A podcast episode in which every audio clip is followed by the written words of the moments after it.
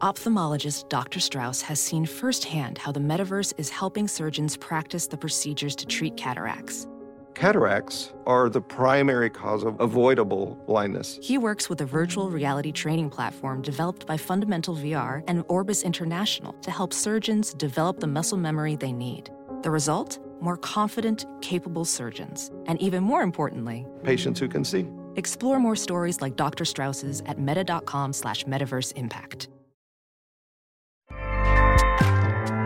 ACAST powers the world's best podcasts. Here's a show that we recommend. What is the briefing room? It's a behind the scenes look at how the criminal justice system works and the lives of the people within that system. If you love true crime, well, these are the real people who do the job every day of making sure justice is served. Hi, I'm Detective Dave. I'm Detective Dan.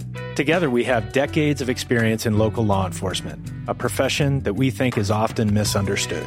So we're going to explore how to do it right, and we won't shy away from when it's done wrong. These are stories you'll hear nowhere else unique, frank, and unvarnished. From the team that brought you Small Town Dicks, this is The Briefing Room. Episode 1 drops on August 30th. We'll meet you in the briefing room. ACAST helps creators launch, grow, and monetize their podcasts everywhere. ACAST.com.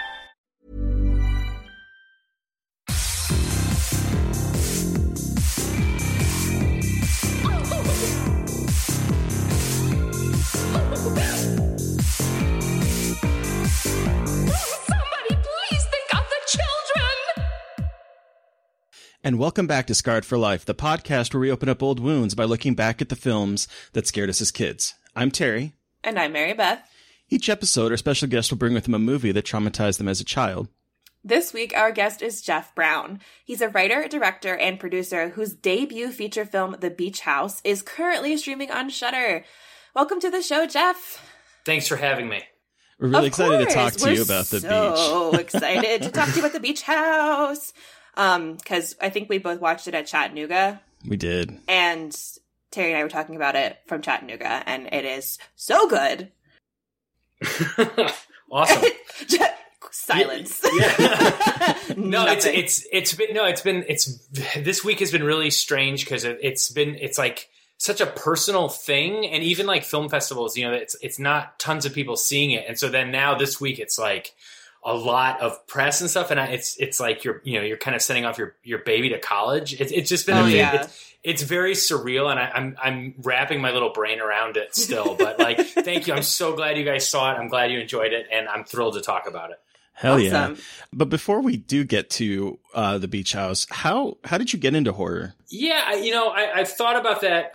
You know, leading up to this, uh, you know, I, I've been infatuated with horror since I was a kid, since I was very young, and Mhm. um, I think I remember even there were those horror books that were like Crestwood House. I think they were orange. I don't know if you remember those at all, but it, they were each one was devoted to like a different Universal monster. So there's like the Wolfman, and there's Oh. there are the and and there was a ton of them in Oh my gosh, I do remember these books. they're really they're super cool you can still kind of find them if you go digging they're not that obscure but the image the imagery and the one i remember specifically was the wolfman and, and it had werewolf of london with henry hull the, the older one instead of the uh, the Lon Chaney jr one.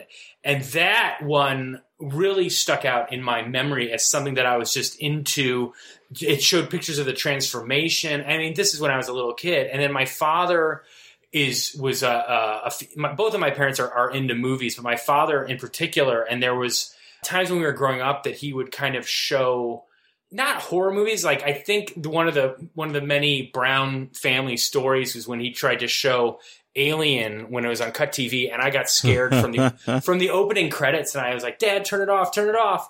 But I, you know, I kind of blame him initially for anything with horror, but then as I got older, I you know I, I stayed with it, and I always loved horror films. And even when I was in high school, I think a lot of my friends that's what we kind of did. We would we would go to the video store and just walk the aisles Mhm. and really just pick out different horror movies. But I, I always loved them kind of through these books because I when I, I came of age in like the 80s and 90s, and you couldn't necessarily find everything. So like these Mhm. Universal horror movies, I never got to see until probably within the last you know 10 years as they, they become more you know easier to obtain but back then you you really couldn't see that so it was one of those Yeah. things where i was kind of imagining the movies as opposed to to actually watching them Oh, interesting. That's kind of cool, though. yeah you know and, and then it got a little bit more advanced I, I guess as i got older my the public library had a couple really great uh, books and there was one in particular about fantastic cinema that went up to like 1984 and that book blew it blew my little mind and it was like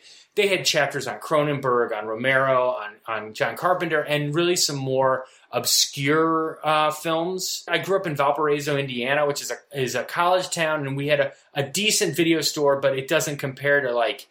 I then went to uh, I went to NYU undergrad, and so I moved to New York when I was 18, and I went to one of the video stores in, in New York, and that was just like Mind blown. it was like it was mind fuck? blown. It was just like giving a junkie crack. I was just I went went crazy just seeing all these movies that I, I I hadn't been able to see for years.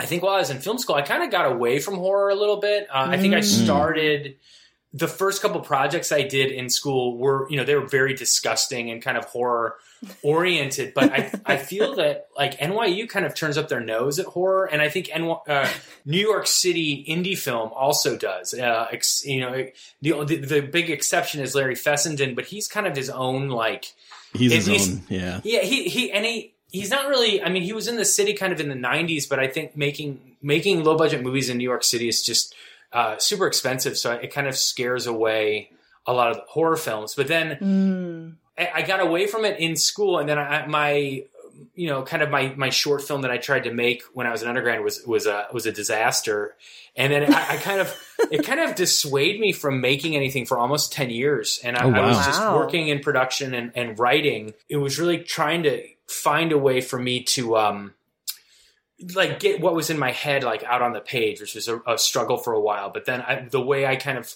figured that out was I wrote something that was that was horror. It was a very bizarro kind of short, and then that was uh, it was nothing I'd ma- I'd never made it, but it was something that I wrote, and that kind of got me back into writing fantastic uh, cinema. Cool. It's it's so weird. A lot of the directors that we've talked to that went through film school seem to have the exact same experience where the all of their professors turn their nose up against horror or you know want them to tell like a boy and their dog type story or something like that. It's it's so it's so weird since it's such a big thing and like we're seeing now, you know, as horror has matured a bit that you can tell, you know, I I was I just um I went to grad school and undergrad and did film studies, so I did like the writing part and Mhm. not the filmmaking part. They also, especially in grad school, like no one had a specialty in horror. Like I had a really hard time finding an advisor because most people were like, "Oh, I specialize in like French film from the 1930s or like this, this, this, and this." But it was I was like avant-garde filmmaking, but it was no one ever really had any focus on horror, which was so f- confusing to me and strange because I always got, kind of got looked at weird for wanting to write scholarly work about horror films. And I don't understand. Mm-hmm. Like, there's such important pieces, like, they're important cultural artifacts, regardless if you think they're shitty or not. And it's just very weird how, like, academia, either film studies or, like, film school, seems to still shun the genre. Yeah, I, I agree. I you know, I'm trying to think as to why that might have why I think I I mean I went to film school in the in the late 90s and I think hmm. horror was in a weird place then. It- you know, Ah, okay. Yeah, yeah, yeah. That but but there were some. I mean, I, I think now maybe, especially in the last six or seven years, you know, I think the the caliber of the the horror. I mean, th- some of these movies, like the Robert Eggers movies, are just right. they're That's not- that's they're- not fair to anybody. I know it's I, that's exactly like I watched The Lighthouse and, and it wasn't it wasn't like my favorite movie of all time, but I was just like, oh my god, that guy, whoa, you know. But um, you know, I, I the the in the '90s though, they, they were like very meta and, and like Blair Witch Project is probably the most exemplary like horror film of that of that era in a weird way like the the the 90s up into uh, September 11th that film is not something you want to teach in film school really you know it's like you Why kind of not? it, well, I mean, you could, you, it, it, you could. It, it really, it breaks. You know, it, it should not work, and it that, that's like one of the you know one of the many things that, as to why it's a great horror film. It just it's you know it's it just works so well and that's another thing my, my father's always like why can't you make that movie and i was like dad that's lightning in a jar Oh my god! hey, why can't you make Blair Witch Project? Uh, yeah that's a lot of pressure to put on my shoulders, my friend. yeah no no that's the that's the brown house but oh god. You know and then paranormal activity comes out and it's like well that's you know kind of the same thing and it's like i guess lightning hits the jar twice and it's like oh okay all right great Found footage is not lightning in a bottle. yeah I'm sorry, Jeff. I'm obsessed with found footage, so I have a lot of feelings about it. So sorry. I just Well, I love I- found footage, but we will not talk about it again. I always go off on tangents about it. I don't understand how it always happens. did you see like mungo have you seen that oh. Oh, have I seen Lake Mungo? That's such a good, weird found footage movie. I was like kind It of is. blown away by it. I, I don't, I don't love found footage, but when it works, like it Yeah, really It works. does. Yeah, Lake. I showed Lake Mungo to my partner a couple weeks ago, and he enjoyed it, but it wasn't what he was expecting, which I think is valid because it's like not at all what anyone probably is expecting when they see it for the first time because it's like such a weird yeah. thing that seems so real, but like because the way it, mo- it is like a pseudo documentary, it's a documentary, but not actually. Right. And, it's just so good. It's So so, good. beautiful and sad. Terry, stop laughing at me. So, um, i i you went to film school, but uh, were you interested in film from a from being a, a kid, or how did you get interested in? I, I was always interested in film, and it, it came it came to me. I think like it was a, a revel, not a revelation, but I I think I stayed the night at a friend's house, and um, my family we had those. They they don't make them anymore, but they were like Leonard Maltin's Video Movie Guide or Mhm. Oh yeah, yeah, yeah. and, and Roger Ebert's like books of reviews. Like we had a bunch of those in my house. And I think I went to a friend's house. I was like, "Well, where are your, you know, where are your video movie guys?" And like, "What are you talking about?" And I was like, "You, you guys don't, ha- you know, how do you look up movies?" And they're like, "What do you mean?" And I was like, "Oh, okay. I guess that that's a, you know, it, it was just one of those like, it was something that was kind of easy. I found, I remember movies. I could, I, I used to really, really know them. It's now that there's so many films, I'm not quite as sharp as I once was, but at that time I could just I really I really knew the movies. I knew who directed them, I knew who acted in them, and it was just this kind of like it, it was just so easy for me. And then I think really the moment that I, I really tried to take it seriously as there was an article in that magazine Film Threat about Yeah. di- different film schools and I remember putting that up in my locker and that Oh my god. that could have been like in sixth grade. I mean, I was really, really young. And I, I think that was like, it was a chart about all the different film schools at that time. It was, you know, talking about which ones were good, which ones were worth your money, which ones were expensive. And, and I was always like, you know, that, that was, that was kind of one of the earliest things I can remember about wanting to get into film.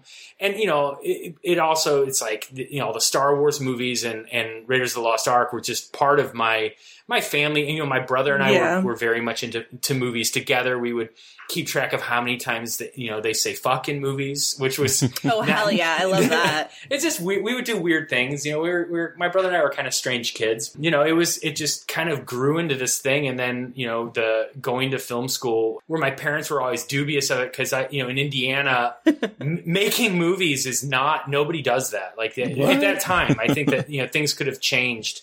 But um, yeah, you know, it was you know might as well been on on the moon. You know, we had no, I had no idea how how movies were made. It's like I, th- I remember the first day of film school where I found out that film and sound were separate because you know on the old video cameras Yeah. they were the same. I was like, oh man, I'm in so far over my head. I'm, do- I'm I am so- in trouble. I am doomed. And then, but I realized that you know even the ones who pretended like they knew what they were talking about were all they were all full of it anyway. So Yes, correct.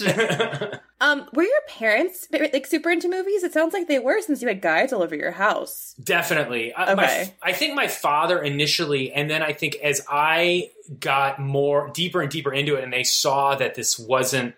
It wasn't going to go away, and I wasn't actually ever going to really grow up. Uh, I think my mother, my mother got more into it too, and and now she, I mean, she kind of gravitates much more towards like you know indie films or character driven driven films, and, and my dad is, you know, he, my dad's favorite movie is Casablanca, so he's a he's a Okay. big old you know he likes older movies but he also likes you know big action movies and Okay. you know that but they're yeah they're definitely into it and then they, they've they've encouraged it and they're always excited uh you know to hear about whatever movie i was working on or, or things like that That's so cool. Have they seen the beach house? oh yeah they were at the uh the us premiere in in brooklyn it was I, Oh, amazing. and, and they they liked it you know they they said they liked it so i you know um, you know, but they, yeah, they were very, you know, they're they're very happy. It's like this is kind of a long time coming, and they they've heard about it for years. So it's like finally they they got to see it, and it was a lot of people that they knew. Like a lot of my friends were there, and it, I think it was a really great uh, night for for the Brown family. And uh, my my my brother hasn't seen the movie yet, so he's going to watch it tomorrow night. And I'm kind of like, I, I you know, he's it's there's like my brother and I have a weird language almost where it's it just consists of kind of references that we that only the two of us understand and, and there's a couple things in the movie that I think are in our language but I can't quite tell. You know, Oh my god, I love that. yeah, it's it's weird. so cool. Maybe I can't remember if there is now. I'll watch. I'm going to watch it again tomorrow night too, and kind of you know kind of celebrate it. And then, uh, but I'm going to keep in you know kind of text my brother if it's like, dude, that's like when we were kids. Oh, that's amazing. that's amazing. Um, so Jeff, you're talking about all the movies you've worked on. So you are a location manager for a lot of movies. yeah. What does that mean? Can you tell us what it means to be a location manager for a film? I mean, it sounds pretty self-explanatory, but I would love to hear from you, like what the specifics of that is, like of that position really is. Uh, the, lo- the, the location manager is is the liaison between the production and kind of the real world. Uh, so. I like the description, the real world. of It's like you, you're kind of defending, you're protecting the production in a weird way because Oh, interesting. it's especially in New York. I mean, uh, all this is based in New York City, which is a very specific place to film and has Mhm. its own sense of challenges that I don't think are replicated anywhere else in the country. I, I mean, all city filming is going to be kind of similar in a weird way, but I have no idea what it's like to film in LA. Uh, I I can only imagine. So I, I'm hired. I would read this. I'm hired very early on in the process, and I would read the script and kind of do a breakdown based on all the locations and work very logistically in terms of the schedule and kind of the constraints. And then I would either have scouts or scout myself and try to start presenting options to the production designer. And then he's kind of the first wave of offense. And if he if he likes something, I might scout twenty things. The production designer will like five, and director will probably like two or three. And then mm-hmm. it was it's it's a it's an extremely stressful job because then once after Yeah. you've, after you've picked the locations and you have to deal with contracts, insurance, um, you know, I have a budget. It, it would be all those sorts of sorts of things, and in dealing with filming in the city, it, it you know it, can get pretty pretty crazy. Um, just because you have so many mouths to feed in in such a weird way, and and yeah, I, I kind of fell into it after you know, kind of not making the best student film ever made, which was my goal. and then, I, you know, I started at the bottom. I interned. Uh, that was one of the benefits of NYU is just having and an being able to intern. Although I don't know if they still have interns because I think there was a lawsuit about not paying people. So I don't, I, I don't know if people still intern at, at production companies. But when I did, there it was independent film in New York was very. Uh, it was kind of still after what I consider the wave of Sundance there was like a there's like a, a sonic boom of independent film in like 89 to 92 and then it still filtered down when i started which was i started kind of working 1999 2000 as a pa and then I, I was there was a, a time and this kind of plays into the beach house when I was when I started there was a company called Indigent that was run by a, a filmmaker named Gary Winick who's since passed away. Their thing was modeled on the Dogma 95. Do you remember that? Oh, yes. Yeah. So yeah, like the celebration was like the the first one, and that was kind of a big one when Okay. I, when I was in film school. You know, about kind of really minimalizing all the parameters. You know, you had to use practical locations. You had to not use lighting. You had to use Yeah. like, you know no dollies. Indigent did a kind of a similar thing, but it was much more about there weren't really aesthetic rules. It was more kind of economic, and so you they Mm. made their whole thing was you make the film in 15 days. The budget is like 150,000 to shoot, then like maybe 150,000 to finish, and the whole crew and cast get 100 dollars a day in exchange for percentage points on the movie. Mm. And so Indigent made a bunch of these movies right around when I was kind of getting started, which is in 2000, 2001. And their first one was this film called Tadpole, which was sold then at Sundance for a huge number, you know, against its three hundred thousand dollar budget. So that was kind of then all of these indie films were like we're using the indigent model, which was a you know a creative way for producers not to pay people. And then uh, most of the most of those movies that and these are not they weren't indigent specifically. It was like different companies would be like we're going to pay everyone hundred dollars a day, just like indigent, but then Indigent had some connections and they had really great casts. And so uh, one of the first films I managed was Pieces of April with Katie Oh, Holmes, which yeah. was and uh, Peter Hedges was the director. Not genre at all, but it was uh, it was an extremely stressful experience for me because I think I was like 23 or 24 and I had zero idea. Nobody told me how to location manage. I kind of Oh no. yeah, it was it was terrifying. Uh, so Wow. we- yeah, I survived, and then um, eventually over time, I think then I was I became an I was I managed that, but then I was an assistant manager on Spider Man Three, which was a massive, massive uh, production, and that's I was gonna I, say, how was I saw that on IMDb and I was like, I wonder what that was like because that It was- a huge movie. Like just like scope wise, it's it, huge. it was huge. I mean, it's it's not a great film, you know. Let's be honest. I don't I don't I don't think. You I don't said it, anyone- not us. Yeah, I mean, I, I haven't seen it in years, but it I was. haven't either. I don't, I'm I not don't a- really want to. I think I'm okay. Yeah, I'm not a huge superhero fan anymore. I kind of, I, Yeah. you know, anyway, it was it was totally different. But the, the thing about it was that our location manager uh, was a, a man named John Fedinich, who still is around, and I kind of saw how he managed, and then then I realized, oh, there is there's kind of a way to do this, and and it's also kind of one of the things about filmmaking. I, there is no way. There there's only approaches. Like there, Yeah. there's there's no rule book to it, and even with production and locations you just the, the best it's kind of a bluff game you like always have to look like you're not stressed even though you are and then it's kind of uh, there's a and, and there, there's some similarities with with directing but not really but uh, you know a little bit of the the structure of filmmaking is it needs to be fluid you need to be able to adjust to things even on a huge movie like you know spider-man 3 like if it rains, they're not shooting in the rain. They're not Right. that, you know, they- Yeah. and you can't stop that. But it was, you know, really dealing with massive crowds and dealing with stunts and special effects and, and, you know, they prevised everything. So seeing how digital effects kind of, kind of play into it. And, and I think that that was even kind of early in the whole like previs and digital effect thing. So I, I think it's just much more advanced now. But, uh, yeah, that was, that was kind of my edu- I have like different film schools and like, that was like film school number three. That working at the video, I worked at a video store in the West Village as well when I was in school. All right, sounds good. So, so yeah, so it's like that was film school number two. So I, I have a lot of I have a lot of film schools. That's amazing, though. So- But so you did all of this, and then you finally did the beach house. How did you? Can you? Well, first, can you tell our listeners a little bit about the beach house for those that might not have seen it yet? Yeah, the uh, Beach House is a you know science fiction horror film about two couples who find themselves uh, unwittingly at uh, the same off-season beach house, and then weird things start happening. Yes. And How- listeners, we're going to talk about it and then have a spoiler section. So we'll put the time codes of that in the description of the podcast. But we're going Yeah, to we'll get into you know. spoilers, and we'll let you know when we start talking about spoilers. But how did how did you come up with this idea? Yes, please. You know, so I, I've I thought about that a bit because I've had some kind of not great responses uh, to it.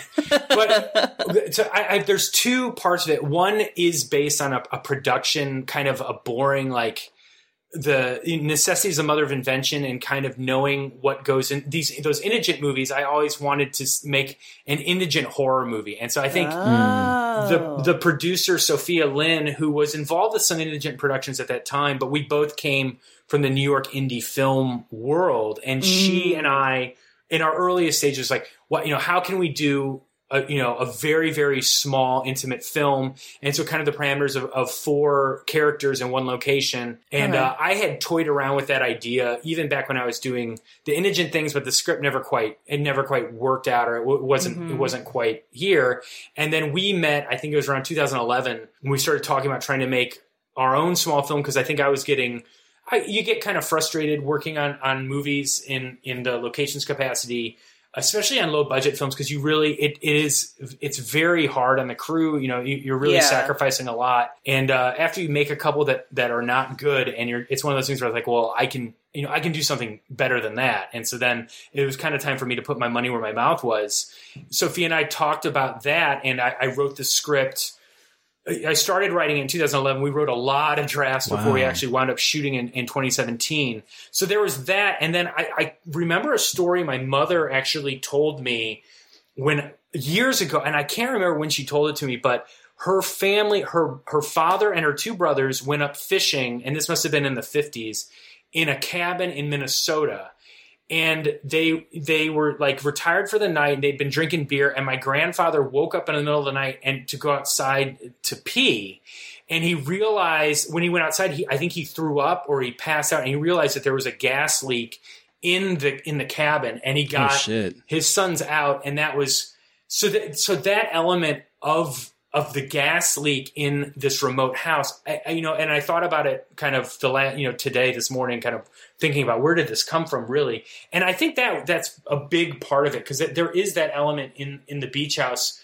of a of a scene where you know the characters are not just seeing things they're also smelling them and they, they start mm-hmm. feeling sick. Yeah. and so it was kind of like taking that and making it the biggest gas leak, you know, and the most dangerous gas leak ever. So that was the world's know, most dangerous gas leak. ex- I mean, you know, exactly. I you know, love that, it. that was one thing that I, I realized this uh, second time watching it to prepare for this podcast is that it's does a very good job of explaining the different senses. Like I could I could almost like smell the the smell that based on all the characters talking about it and the the when the water they turn on the water and it comes Mm, out all yes. oily and, and like it's it's just it's a very um like not sensual and sexy but like sensual as in like the feelings like there's so much like different senses to it Yeah. and, and that was definitely one of one of my my goal one of my objectives or goals or whatever you want to say or, or approaches was that you know I, I definitely feel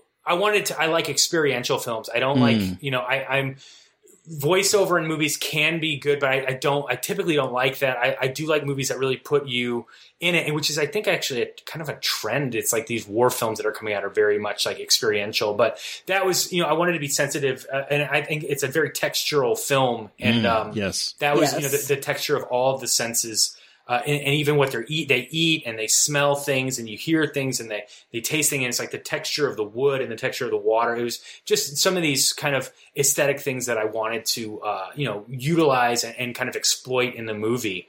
But that's another it's like kind of texture in movies. I'm, I'm very i'm sensitive to it. I, I, I like it. I think that that's always a key to movies that you know even like film grain and and when we get into Yeah. When we get into Pet Sematary, we're going to talk about kind of some of my some of my triggers in, that that I hit in both both the the remake and the original. That I was kind of like, eh. but uh, you know, I, I, I, that something that's with our working with our director of photography. He also responded very well to the texture, and I think we went to go see the French film Raw. The two of us went to go see that in the theater, and and because I really love how your a lot of European films look. I think that that style of, of cinematography I, really appeals to me, and I kind of was like.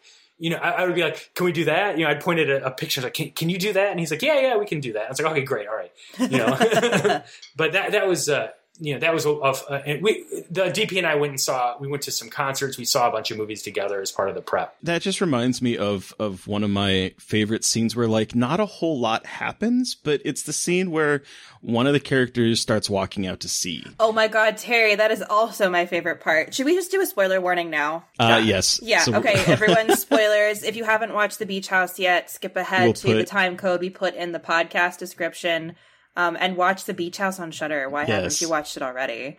Um, anyway, when Mitch walks into the ocean, Yeah, yeah. it's beautiful. It, it is literally so ha- like that entire sequence on the beach i- is so haunting and so beautiful. I, it, yeah, th- thank you. I'm I'm I, I'm, glad, I'm so glad it worked. I mean, I think that actually that scene is one of the key reasons. I think in it, I think why our one of our producers who was kind of the key to it getting financed. I think he really responded to that scene in the script, mm. and and he had read it. I think a couple of years before he actually got involved, and when he kind of when it circled back around to him he read it again and he was like, "You changed the dialogue in that scene; it doesn't work as well." He's like, "Do you still have the old draft?" And you should go back to Mitch's kind of dialogue at that, and and he because it, it, really that was something that I think really resonated with him. Yeah, and, and then I, I, went back and took that and and kind of that's what we you know that's what's in the film. But yeah, it was you know Cape Cod is again taking advantage of the location. Cape Cod has some of the the most drastic oh. tides in the world. And so, you know, that that scene, you know, a lot of the things about the making of the movie, it kind of comes off easy, you know, it seems easy and really it was actually extremely difficult. Like we didn't we only had 2 days of or 2 or 3 days of sun in the entire oh, shit. shoot schedule. Oh, and so that was like we're running down to the beach and shooting those scenes with Mitch. You know, we had to time the tides. So when we shot that scene, our AD was like you, you, we have to shoot this at 9:30 or we're going to miss it. And and it was like we were shooting other stuff and he's like it's 9:25 it's like he's he's going in the ocean. We got we got to do this. He's going in the ocean. Get And- him in the ocean.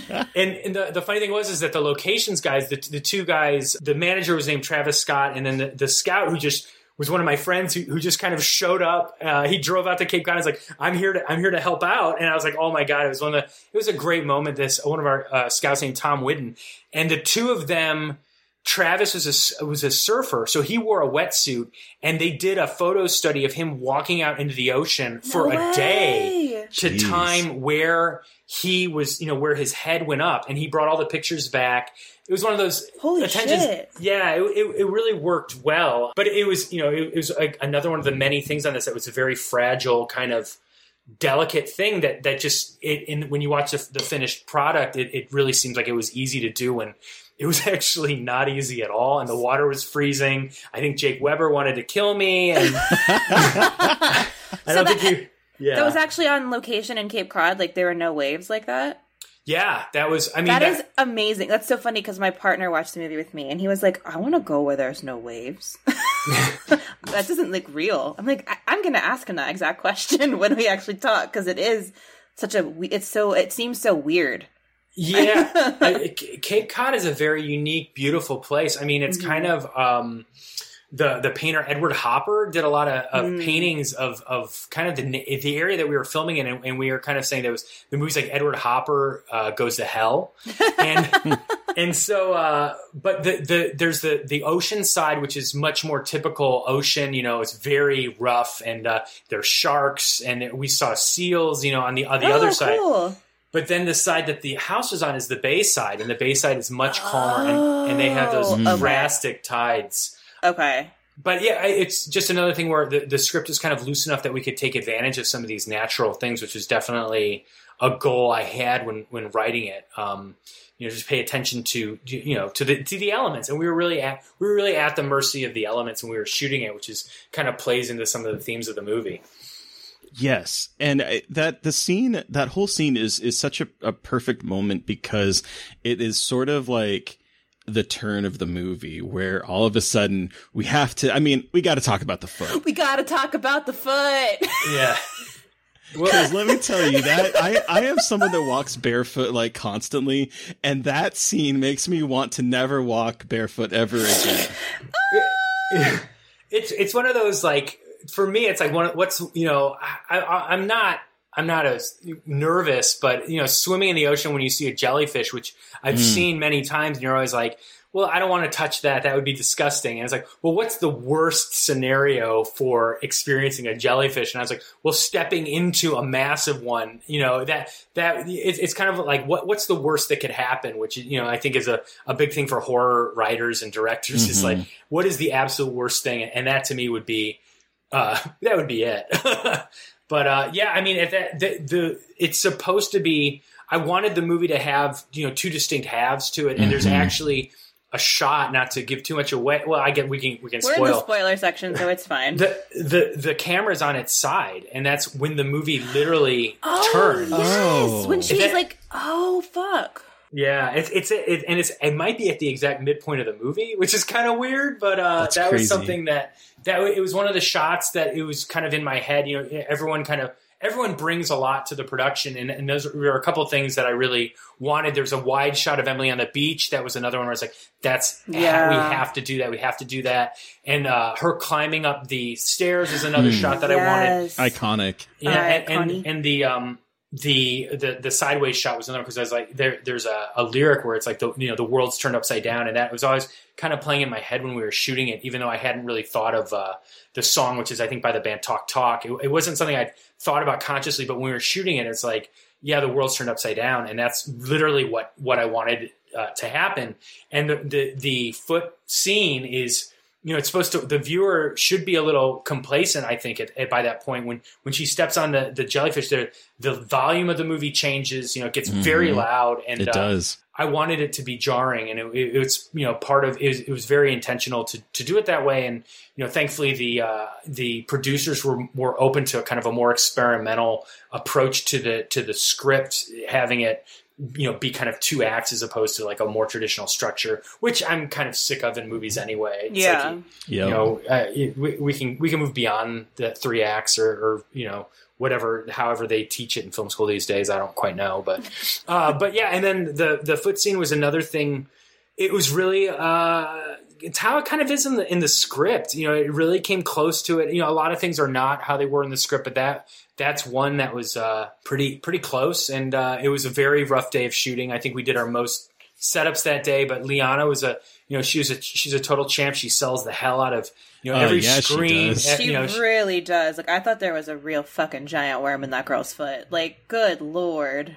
Uh, you know that maybe there was. No, I'm just kidding. But, uh, Method acting. We put an actual worm in her foot. yeah, yeah, you know, she, uh, but she was a super trooper, and it was towards the end of the shoot when we started getting into the more, you know, grotesque stuff. I, I don't really remember. It's weird. The shoot is like one big blur to me. You know, I, I don't, I can't, I can't be super specific to it, and it was, it, it's very, it's actually remembering it as kind of dreamlike anymore. Yeah, she, you know, she, we did a lot. It was a lot of, sh- lot of shots, and we had our it's like our, our makeup artist who also had a background. Uh, her name was Jennifer Suarez, and she kind of dealt with like kind of the on the face and and bloody and sweat. And then our uh, effects team was uh, Pete Gerner, who works with a, a man named Brian Spears. Does a lot of the New York uh, horror, and I think they do the Marvel shows when they when those were shooting here too Oh. But and they do a lot of Larry Fessenden stuff. I think that they kind of that's where they started. And I would I drove up to uh, Brian's house like twice, and it's just like it, it really is like just filled with with heads and gore, and it's it's a really it's it's a really cool place. And then Pete Gerner was his guy that was on set. So Pete and then our production designer Paul Rice.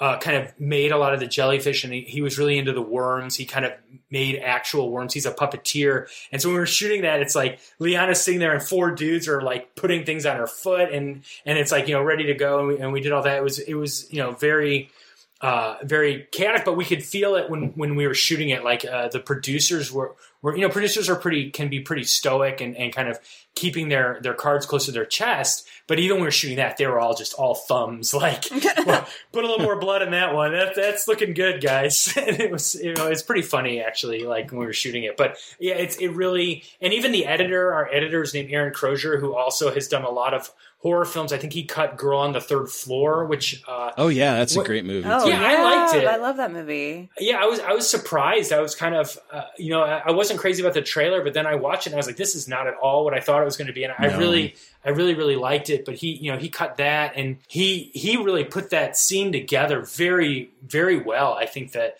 you know that was one of the first things that really came together with the movie, and even the score. I think Roly's score. Uh, you know there were some other scenes that were very difficult music wise uh, because you kind of have to go from zero to 60 very very quickly and uh, but that scene his sound was it was it was one of the things where he got it kind of instinct instinctively and just it stayed the way he initially did it throughout the, there was no tweaking uh, so it, and, and and it just every when i watch it with an audience the audience is just cringing and that was like totally the goal of the movie so woo, way to go Jeez. yeah um, but yeah you know I'm, I'm i'm so glad you guys like the movie Absolutely.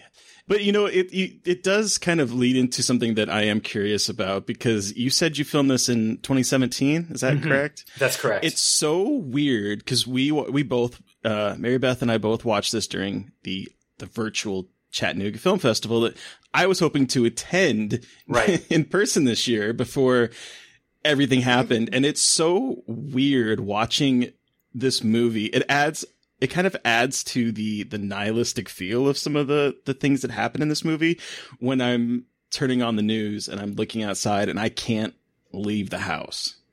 Yeah. Surprise! A pandemic made your film somehow even more relevant That's scary. Yeah. And it- terrifying. yeah, it's yeah, it's scary. Um, yeah, you know, I, I I think that for me, one of the more I was I was thinking more about climate change actually than any pandemics, but I think Oh, yeah, yeah. that makes I a lot think- of sense.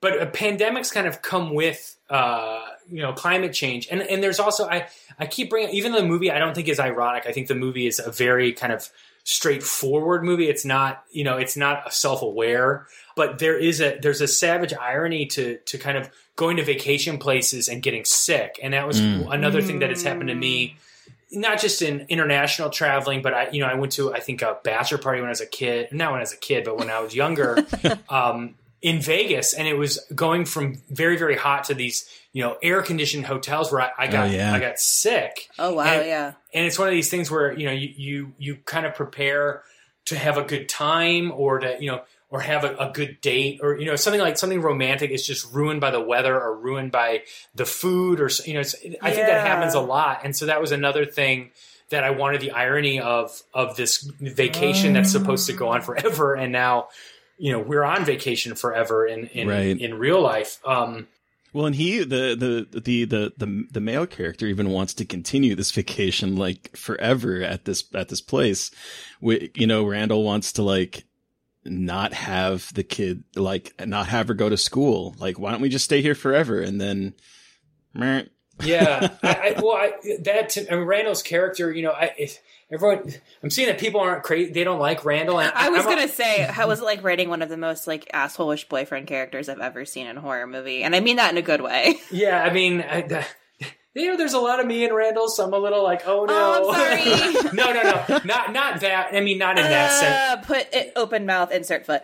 No, no, no. But there's a lot of me and Emily as well, and there's a lot of me in the older character. You know, I, Yeah. I, I think I, you know it is. It's coming from me, and, and they're all kind of they're. It's like a mirror of the same. You know, they're all they're all representing different different things in my head, and Yeah. uh, I think that there is you know something about rejecting adulthood, there, especially for for people who are privileged. I think that that's another aspect to the movie where if you have a beach house in your family, there's going to be some money there. I mean, and Yeah. so I, I think that the, something in, in America, especially right now, it, it, the, I mean, not especially right now, but um, something about you know what hard work and whatnot, and, and then you have people that are born into money and have privilege and, and don't ever have to work. And so, you know, what's the concept of work then? Like, what do you do? Like, and he's he's kind of got it made, and and to to have someone that doesn't see that is, is he's just like, you know, why would you want anything else? This is this is beautiful. This is perfect. This is you're on the ocean. We can we can live here. We can do this. And and I think that there's a seduction, and it's another thing about seducing the the the viewer to this environment, and then just having it, you know, the fragility of life, the fragility of society. At at the drop of a hat, it can go from, uh, you know, everything stops, and that, that's kind of you know, and, and I, I was thinking about that a little bit too. Also, that in I've lived in New York now since 1996. I've experienced. I lived through September 11th. I've been mm. through Yeah. a blackout. I've been through two hurricanes, and now it's like we've we can put a pandemic into it. But in all the situations, the social order stops. It just it just Yeah. stops, and it, it's a drastic change from what has been going on. And there's and I also thought of it like a car accident, where you know you never prepare for a car accident, and then if you get into one and it's horrible, but that's that is the rest of the day. If you survive, you know, hopefully you survive, but like the rest of your day is going to revolve around that that event, and that was Right. something that I wanted. This there's a sense of an accident or something that is not telegraphed by script structure, which you know mm-hmm. that I mm-hmm. wanted. I wanted to be completely jarring, uh, you know, and I, I, as much as you know, I think that there's.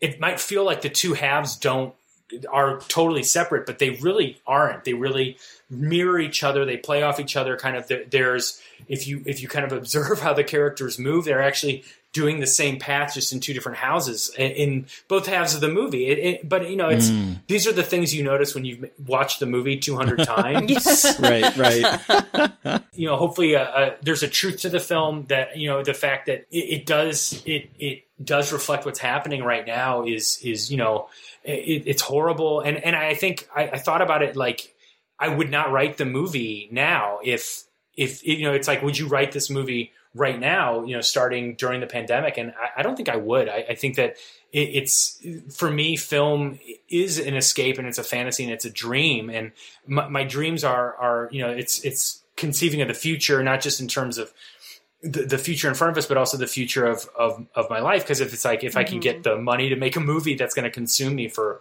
a while, so it's, it's you are kind of you know predicting the future in a sense, and it's just it's just horrible that that's how you know how the movie resonates right now. It's just a horrible, horrible Yeah. irony. But yeah, So Terry, what have you been watching recently? So just briefly, I watched this this movie that felt it, it's really weird to watch it after watching The Beach House because in some ways there's a lot of similarities to the first part of the movie. It's called The Rental Okay, Hmm. Dave Franco's movie, right? by Dave Franco. yeah. oh, oh boy, It is about two couples that they rent this vacation home on the side of a beach. they do drugs Hell yeah. and they have stuff that happens interpersonal problems that are going on between the four of them and then something happens so it's it's so weird to see uh, this movie come out and i'm like i'm seeing a little bit of similarities between the two but then both movies go in completely different directions and I, I i love that about film that you can watch something and you can like see some of the some of the things that are like oh this is similar to that this is similar to that but then they just diverge and ha- have, you, have either of you seen the rental or had a chance no, to I have not seen it yet. I'm familiar with it, and there are several. I haven't seen it yet. I'm I'm like I'm very competitive, and there's a Mm. lot of other movies. It was like the Color Out of Space coming out when I was like, oh oh, yep damn it! Like really, why right now? Richard Stanley's going to come out of retirement or whatever right now and make that movie that ha- you know that's kind of you know it, it plays in the beach house, and then I, it's Kinda like cosmic, Dave yeah. Franco's going to make a movie, and then there's another one called Sea Fever, and I was like, yeah, I was oh gonna, say, I my was gonna ask if you had heard of Sea Fever. Oh yeah. But the, but the Oh. thing is, like like Terry said though, they have similar like thematic elements, but they are all executed so drastically differently that it's amazing to like. I was like, I love watching all these movies that are obviously playing off of each other, but have such awesome like creative spins on it. At least in my perspective, I love Yeah. doing that. Like, I think it's amazing. So I, I mean, I'm going to watch the rental the day that I can. You know, I'm like, I'm ready for it, but you know, it's it's like one of those. You know, I'm just competitive, but I think it's. A, I it's get an- that though. It's it's like an indie film trope too, a little bit. It, you know, it's like that's you when you isolate people and, and it's like it's going to be you can do it on a budget because it's one location mm. limited, and that was also Yeah. something with with the beach house where it's like I wanted to take that and then just push it as far as I could in terms of what the audience would think about, you know, in terms of beyond just interpersonal. It's going from interpersonal relationships to you know a cosmic sense of, of self. Sorry, back to the rental, not to talk about my movie more. well it, it's it's it's weird because uh, again there's some like similarities but the last half it's very it feels very jarring in terms of what happens Okay. Yeah i mean i, I can't really talk about why it does or does not work for with for me because i don't want to spoil it for anyone but it's it's a good movie i think i think it's definitely I'm I'm glad I'm glad it's coming out. I think I think it'll do really well for for IFC. It's just yeah, it's um it's not what I was expecting, but man, the cast is is really awesome. I mean, you have Alison Brie and you have Dan Stevens. I Yeah. mean, Fuck God, I love Dan Stevens. I- Yeah. it- he is so. Every single movie I, I see him in, he is he looks completely different. I don't know what it is about that man. But yeah, so I watched that, and then also I'm I'm reading uh, for a different uh, podcast I'm guesting on. I'm reading Black House by Stephen King okay. and Peter Straub.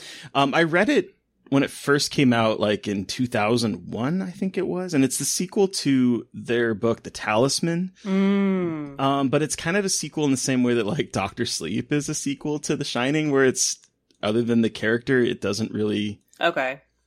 have a direct continuation for it. Have either of you read Black House? No, I have not. I, I read The Talisman Okay. years and years and years ago. Uh, Yeah. kind of when I was in my Stephen King phase, which will come up with Pet Sematary. But no, I haven't. I haven't read that one. Yeah, so it's it's the character from uh, the Talisman, Jack Sawyer. He's grown up. He doesn't remember anything about his time when he was backpacking across the United States to save his his mom, and it's very bleak. Uh, I forgot how dark it is because like the the they basically the it's about a serial killer that's basically emulating the methods of Albert Fish. No. Ew, So- what the fuck? Are you serious? Yeah, the serial killer, child rapist, and cannibal from like the early 1900s. Um, so it's it's very fucking grim. Yeah, no shit. There is no way you can emulate Albert Fish without it being grim. He's a fucking weirdo. He, Yeah. he lit his own ass on fire because he enjoyed the feel of pain. Like he stuck needles in his dick. I'm sorry. Yikes! I have a lot of feelings about Albert Fish, which is weird Yeah. to say. But anyway, sorry. So yeah, so it's it's kind of like this. It's a small town, and then this this killer is going around and abducting children and murdering them and devouring parts of their body. Yo, what the fuck? uh it's i forgot like like I, I remember reading it back in 2001 and being like so like put off by it because it was i was like oh it's a sequel to the talisman because the talisman's like this fantasy and it's like you know it's it's bleak and there's some darkness to it but it's like a fantasy novel and then i get to this and it's like a fucking serial killer that's killing and eating kids um so yeah, that sounds fine. it's um Just kidding. I'm enjoying it. Question mark a lot more than I kind of expected to, um, given the, the subject matter. Rereading it, but uh, yeah, man, man, it's it's it's fucking bleak. Um, but what about you, Mary Beth? um, Follow that. I don't know how to follow that one. Here's at a all. grenade. I have not been reading or consuming any media about Albert Fish. Um, What? unfortunately. But I did watch an awesome indie movie called Toad Road. Oh yeah, Okay. I've seen that. And I know that a lot of people don't like this movie, but I absolutely adored it. Toad Road is about these friends that do stupid shit. And it's that it kind of focuses on this one guy and, and a girl who get into this relationship, and then they go onto Toad Road. When you walk through, it's like the seven gateways to hell. It's like a very basic overview, and so it's shot. It looks like found footage. It's not a found footage movie, but it's shot in such a way that it looks like it is, like in terms of that kind of verite style, where it looks like Mhm. someone amateur is operating the camera, or it's like someone's recording it on their cell phone. But I think I really liked it. And a lot of the things I've read about it have been like, if you had a friend group like this when you were growing up, this movie will resonate with you probably. and I very much had a friend group like this where like in college where we were a bunch of hippies and like I had a lot of friends who did a lot of drugs and like did really stupid shit. And it was like weirdly endearing and sad and it becomes a little bit of a story about addiction and I have lost a couple friends to addiction. So it is actually a very emotionally effective and strange film. Hmm.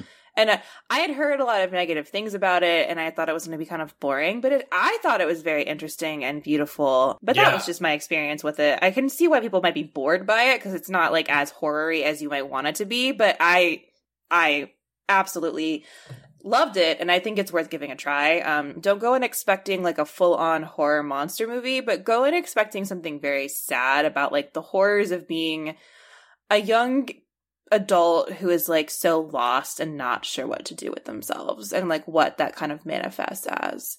Hmm. I, I saw it years ago. I, I really liked it too. I think I, I really like movies that kind of treat the supernatural in new kind of ways. Yeah, And I- exactly. And and that one, you know, the only I watched. Do you see Starfish? Do you know that movie? I absolutely love Starfish. I, I, I did too. I I, lo- I thought it did something. I thought those movies had something in common where they're really, you know. And it's been years since I saw Toad Road, but I remember I love the poster for it, and I just I really thought it was a, a really good little weird movie. And Starfish has a similar. They're very idiosyncratic. They feel very personal, and uh, I just Yeah. I, I liked both of those films very much. Exactly. I really liked the personal feel of Toad Road and the fact that it felt like someone was making almost a documentary about their friends rather than a fictional horror movie. So I that's the big one I've really enjoyed. And we talked about Relic last week, but really like I watched that movie twice and that like I just everyone needs to please watch Relic. It made me cry and I love horror Yeah. movies that make me cry. So, but those are the two big things. Oh, actually, I can talk about this book I just bought. So I bought a book called The Vampire Film From Nosferatu to True Blood. I bought the fourth edition of it and it's this giant book about vampires. And I'm super excited to dive into it because, and I can actually talk about this, I'm writing a chapter for a book about vampires.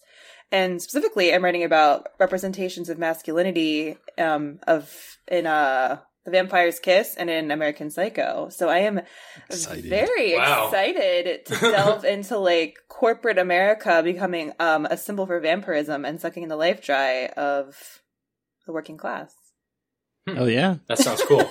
but yeah, so this book looks it's I didn't realize how big it was in a good way, and it's like a really awesome compendium of the history of the vampire film from like Damn. Nosferatu to this was last updated in 2011.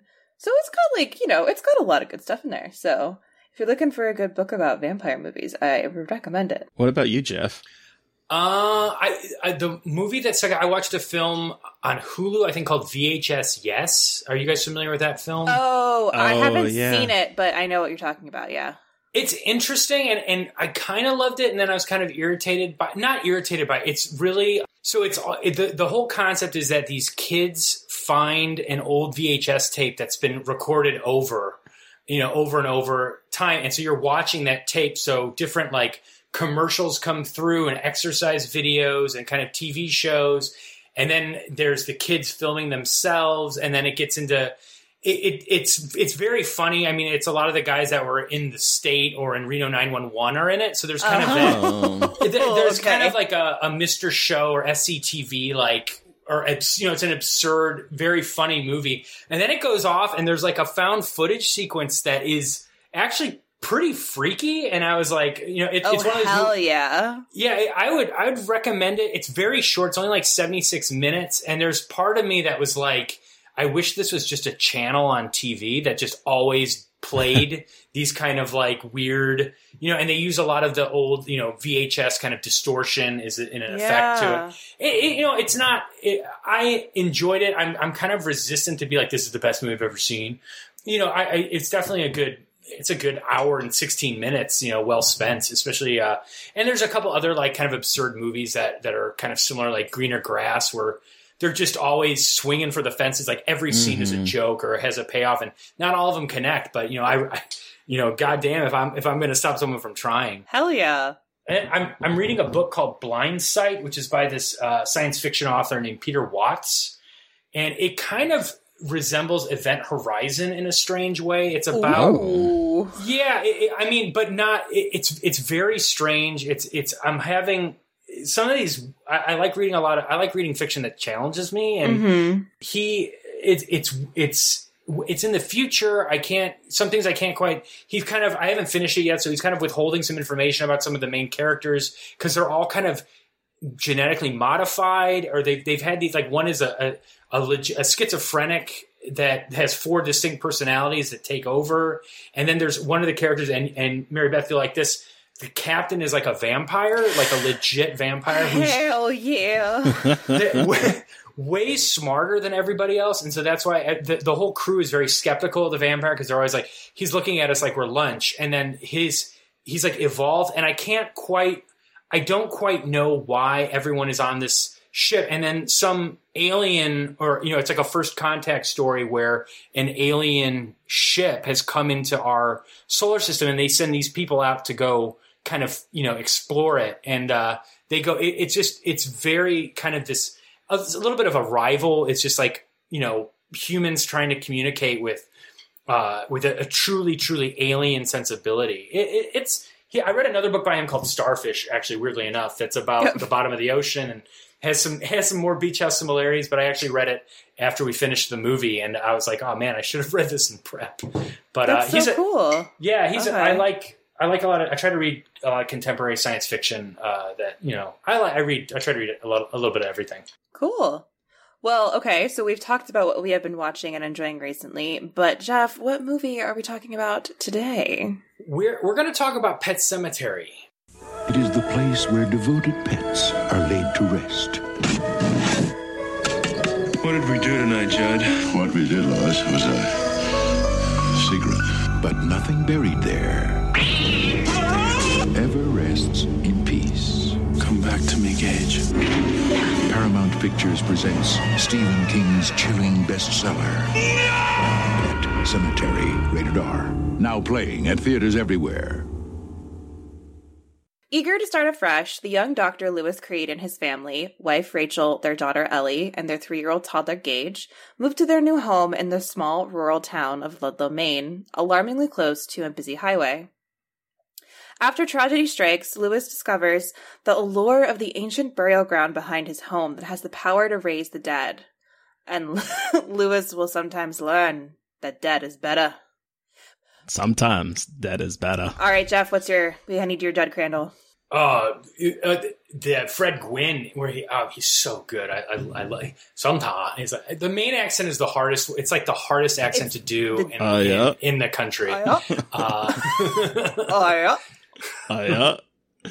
but uh, yeah, Um. So very excited to talk about Pet Sematary. So Jeff, how old were you when you first saw this movie? Paint us a picture of your your first experience with Pet Sematary. Okay. All right. So this is actually a very the Brown family comes into this. Um, I, I was a very I was a very avid reader when I was young, and I I think my my aunt who is has she's passed away, but um she was reading Stephen King, and I must have been like ten years old, and I started reading him, and this was in the late '80s, and Pet Sematary was the first Stephen King book that I read, and I was Oh, a kid. wow. Oh wow. And then, kind of like with Stephen King, you get addicted to him, and so Yes, I, you I like You sure bought do. a bunch of them, and I was reading them. And my parents at that point were like, "I, you know, he's reading, so that's that's great, you know." Oh and then I, I was famous for really wanting to see R-rated movies when my parents wouldn't let me. I have an older brother, and he was always like.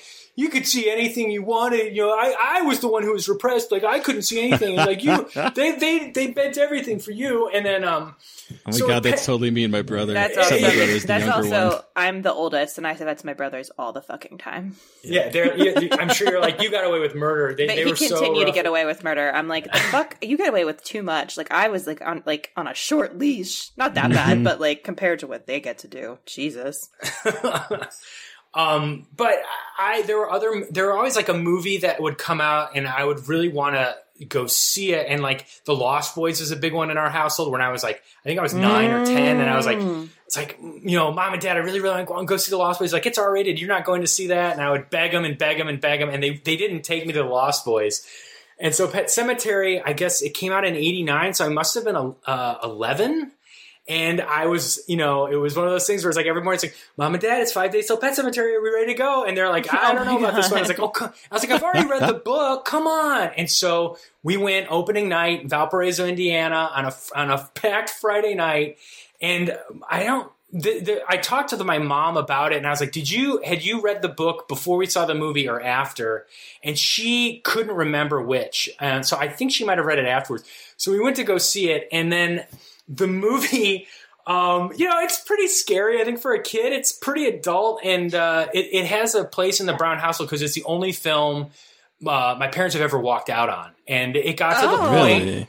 where Jud Crandall, you know, when he gets his from Gage, my father like looked over at my mother and was like, "We are out of here." And he he took us out of the theater, and I was mortified. Like the whole audience was like seeing us leave, and we got back, and all, and it's like. He put all my Stephen King books on the table, and we sat there. And he's like, "What in the hell are you reading?" Oh,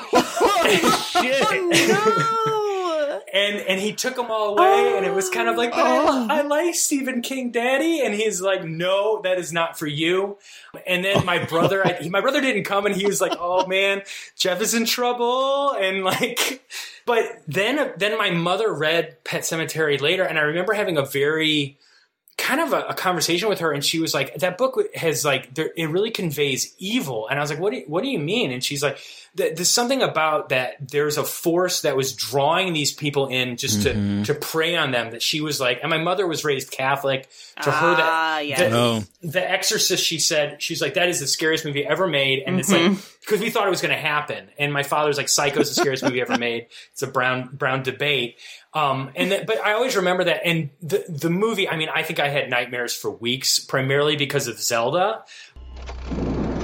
Rachel? Is that you? I finally came back for you, Rachel.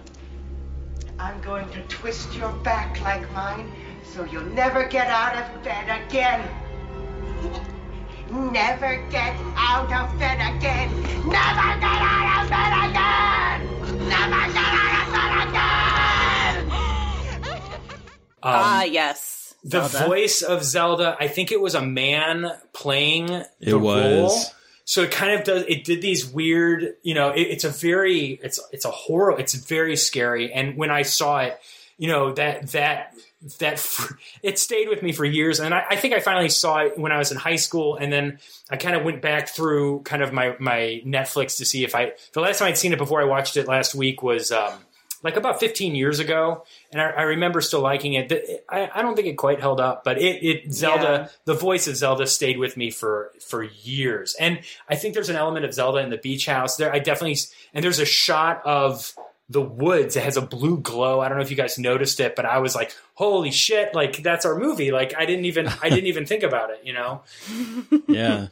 But yeah, it's a very personal movie for me. Yeah. So did did did you not? Uh, how long until you were able to read Stephen King again after that that moment? Oh, not not too long. They kind of Okay. bent, and I was like, you know, Eyes of the Eyes of the Dragon. I was like, that was like, I was like, that's a book for kids. He wrote it for his kids, Dad. Like, how bad could that be? You know, and You know, that's that's the book that got me into reading Stephen King was Eyes of the Dragon. really, I, there, Yeah. was, there was the run. It's like from Pet Sematary to Needful Things. I think I read that was when I was like really into mm, Stephen okay. King. Um, but they, they, you know, they relinquished it quickly because again, it's like the kids reading. Like, who am I to stop him from reading? Um, and then it's like Stephen King got into Dean Koontz, got into Clive Barker, and then it was like William Burroughs and stuff, which is you know they're they're all kind of you know the, the, just more and more levels of extremity. You know, at, at a very precocious age. Yeah, it- you know, and the it- watching it again was interesting, and I watched that, and I watched the remake kind of back to back, uh, just to kind of, kind of, you know, raise my head. And I kind of liked them the same. I didn't, I, I definitely didn't like the, I, the movie. I still felt that there was a couple shots of Zelda. There was like two shots of Zelda in particular where I was like, "Oh, that works. That's that's freaky." And Jud Crandall's death is so nasty. Oh, it's like, awful.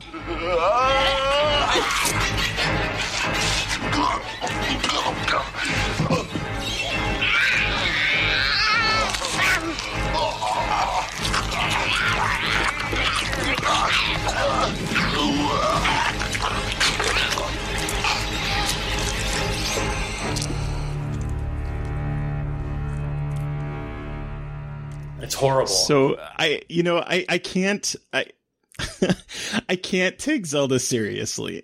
I, I really can't. Well, okay, She- let's clear the air here. Terry does not like Pet Sematary. I, I don't know when did, did you see?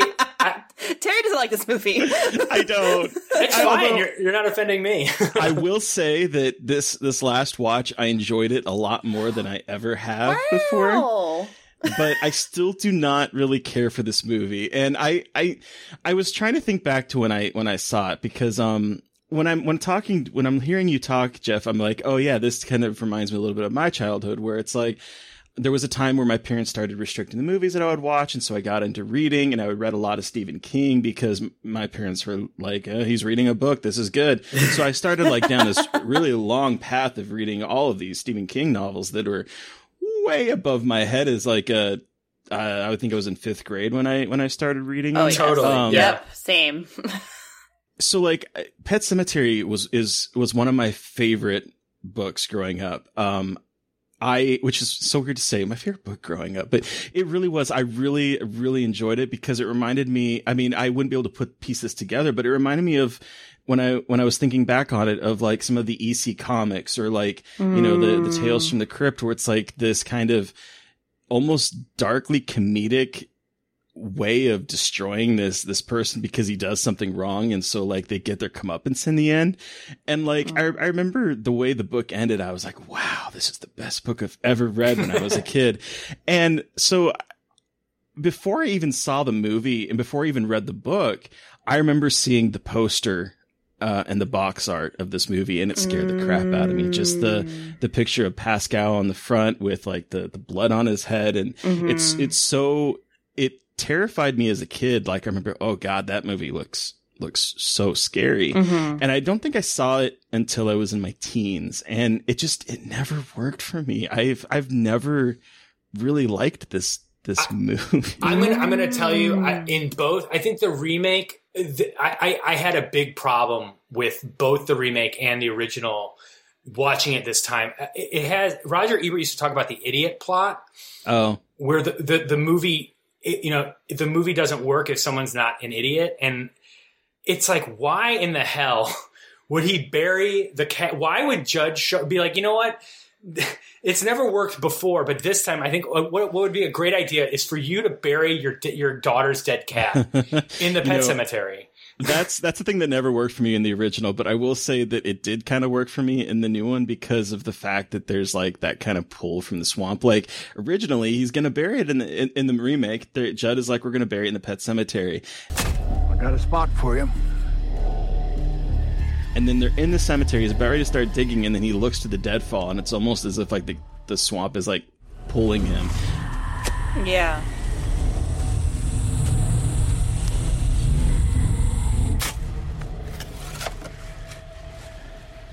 Ellie really loved that cat, didn't she? More than anything. And you love Ellie. Of course. So follow me. But in the original, it's just like, Maybe there's a better way. oh yeah, I got this great idea for you, and I'm like, do you though? Do you really, should? Well, wasn't it? Wasn't it because they helped his wife, who was who was had a heart attack, right? In the book, In yeah. the book, in the book, it was, which, and I like that made a lot of sense to me. But in the movie, I was like, I, in rewatching it today, I was like, wait, Yeah, what? Th- th- yeah. I was like, there's, didn't you just tell him it was bad? yeah, there's there's a there's a big hole there where you're just Yes. like, why would you ever do that? You know? Yeah. And uh, Yeah. and and the the lead actor is, is a little he's he's not great Oh either. god, he's terrible. Yeah. He's terrible. He's just like a he's, like, a kind of a hot guy from the '80s who has no idea He what is he's hot. doing. Like, he's yeah, kind he of definitely was like hot dad for me, but I'm like, no, you are not a good actor.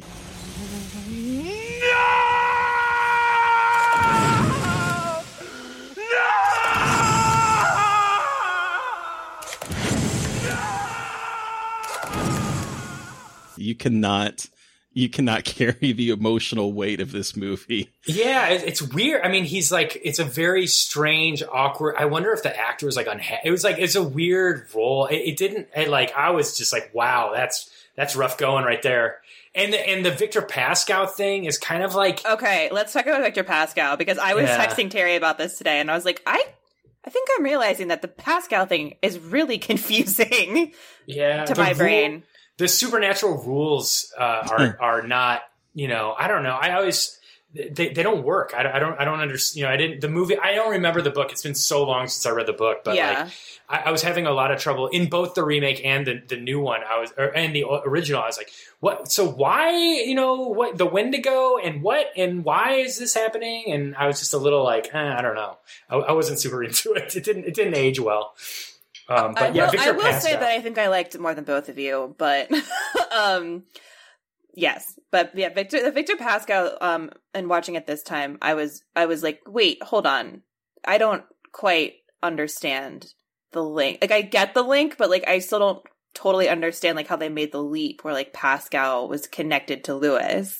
he he just said he says his Like- name when he dies. I it was something like it's it's. I think in the book, it's like one of those things where in the book you could probably buy it a bit easier. Yeah, because in, the- yeah. in the book it was Mhm. because he was running across the road. He was going for a run or something, and he was running on that road, the same road where they live, and he got hit by a truck.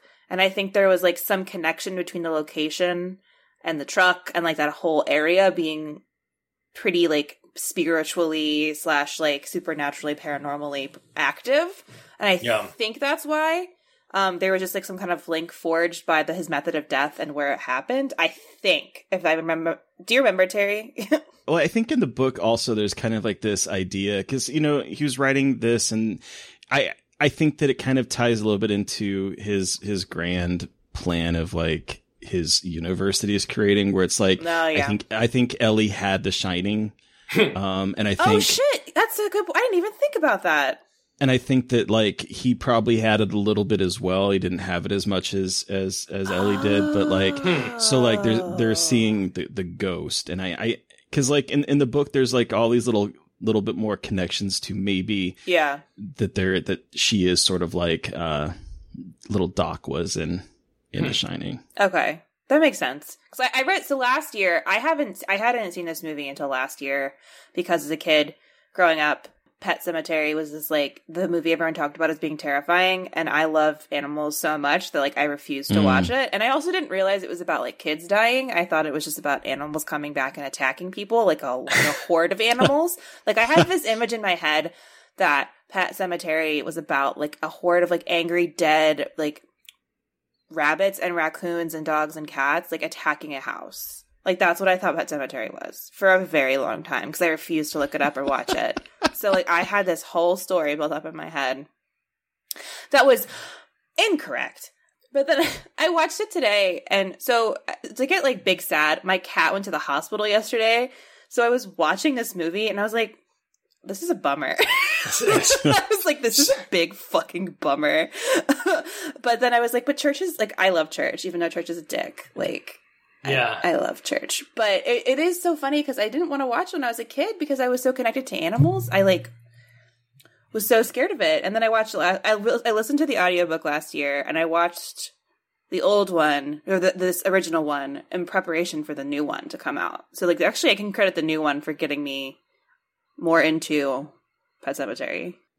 the new the new one's weird. You know, I, I thought that well that they changed the ending completely. I in, in a way I kind of like applaud them for that because it's like I just you know I didn't I watched it in my house. I didn't see it with with a you know in a theater, but I Uh-huh. think that the the expectations and kind of changing that. If I and I knew I for some reason I think I knew that they they had done that. And that didn't I actually I kind of liked that. I was like oh well you know way to go. I love Amy Seimetz as an actor. Yes. Like, I can I can watch her in pretty much anything. She's just a I think she's just a really compelling actress. I you know I love Upstream Color. And so she I, I like that aspect. And I love the scene in the remake where Church comes back. Like he bear he takes him out to the woods and he comes you know right before uh, you know Ellie is killed, where the, the cat goes on this journey back, and I don't think I don't remember. I don't think that's in the book, but I thought that was a Mhm. really one. I think that was my favorite scene in the remake. Um, but I, you know, I, I I liked them both about the same. I, I felt that. So one thing I did remember, I kind of remembered a bit better is is that there's a real thing about a f the you know the weight of a father. It's like kind of the fear of a father t- telling their kids about death, and also Yeah. the respo- being an irresponsible parent. I think that that is like this writ large, and I felt that that aspect of it was kind of removed from the remake a little bit, and was still kind of there in the um, in the original because I thought the original played it pretty close from what I remember to the book. Yeah. Well, Kind I- of, Honestly, that's kind of.